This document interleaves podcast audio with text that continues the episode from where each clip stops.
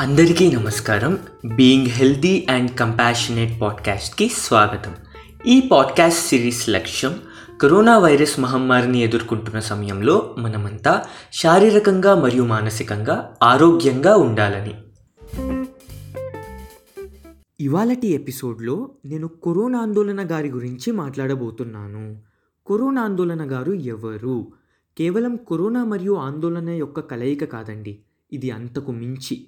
Daniel గోల్మెన్ emotional intelligence మీద రాసిన ఒక బుక్లో second chapter life is a comedy for those who think and tragedy for those who feel అనే లైన్తో start అవుతుంది. జీవితం మరియు భావోద్వేగాల గురించి మాట్లాడుతూ మనమంతా తెలుసుకోవాల్సింది ఏంటంటే ఒత్తిడితో కూడిన పరిస్థితులకి ఒక్కొక్కళ్ళు ఒక్కొక్కలా స్పందిస్తారు. ఇప్పుడు కోవిడ్ నైన్టీన్ గురించి మాట్లాడుకుంటే మీరు దానికి ఎలా స్పందిస్తున్నారనేది మీరు పెరిగిన పరిస్థితుల మీద మిమ్మల్ని ఇతరులతో వేరు చేసే విషయాల మీద మీరుంటున్న వాతావరణం మీద ఆధారపడి ఉంటుంది. కరోనా ఆందోళనతో పోరాటంగా మనం చేయగలిగినవి ఏంటంటే సోషల్ మీడియా నుండి వార్తలు చదవటం నుండి చూడటం నుండి వినటం నుండి విరామం తీసుకోండి. ఈ మహమ్మారి గురించి పదే పదే తెలుసుకోవడం వల్ల కలత చెందే ప్రమాదం ఉంది. మీ శరీరాన్ని జాగ్రత్తగా చూసుకోండి. దీర్ఘమైన శ్వాసలు తీసుకోండి. యోగా చేయండి. ధ్యానం చేయండి.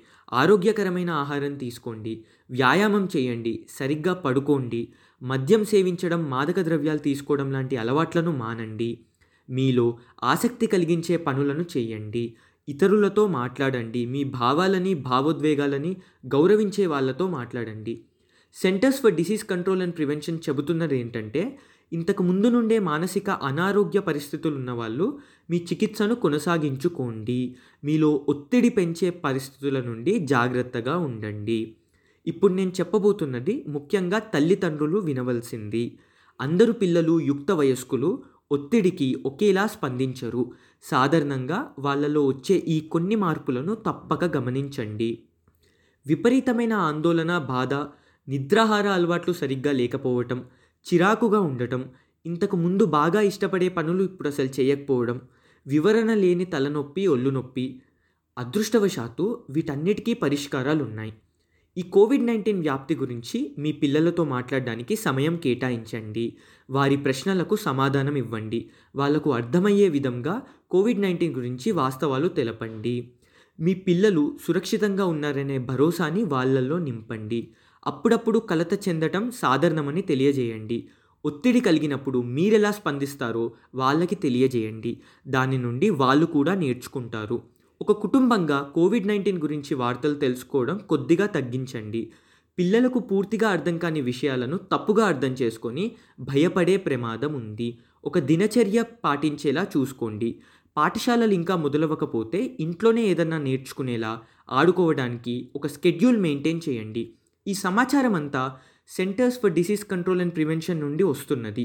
ఇది అందరూ అనుసరించగలరని అనుకుంటున్నాను. ఎందుకంటే ఇది మన కోసం మన సంక్షేమం కోసం. కోవిడ్ నైన్టీన్ వచ్చిన వాళ్ళని కోవిడ్ కేసెస్ అనో లేదా వాళ్ళ కుటుంబాన్ని కోవిడ్ నైన్టీన్ కుటుంబం అనో సంబోధించకండి.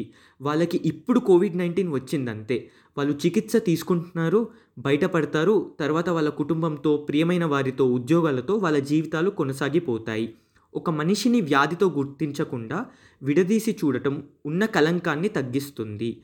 ఇతరుల పట్ల కరుణతో ఉందాం. కరోనా ఆందోళన నుండి మనని మనం కాపాడుకుందాం. ఈ ఎపిసోడ్ విన్నందుకు ధన్యవాదములు. మరికొన్ని ఎపిసోడ్స్ కొరకై మా ఛానల్ని స్పాటిఫై గానా డాట్ కామ్ మరియు మీకు తెలిసిన ఇతర పాడ్కాస్ట్ ప్లాట్ఫామ్స్లో తప్పక ఫాలో అవ్వండి. క్వైరీస్ కొరకై being హెకో HECO at the rate of Gmail dot కామ్కి మీరు మెయిల్ చేయవచ్చు.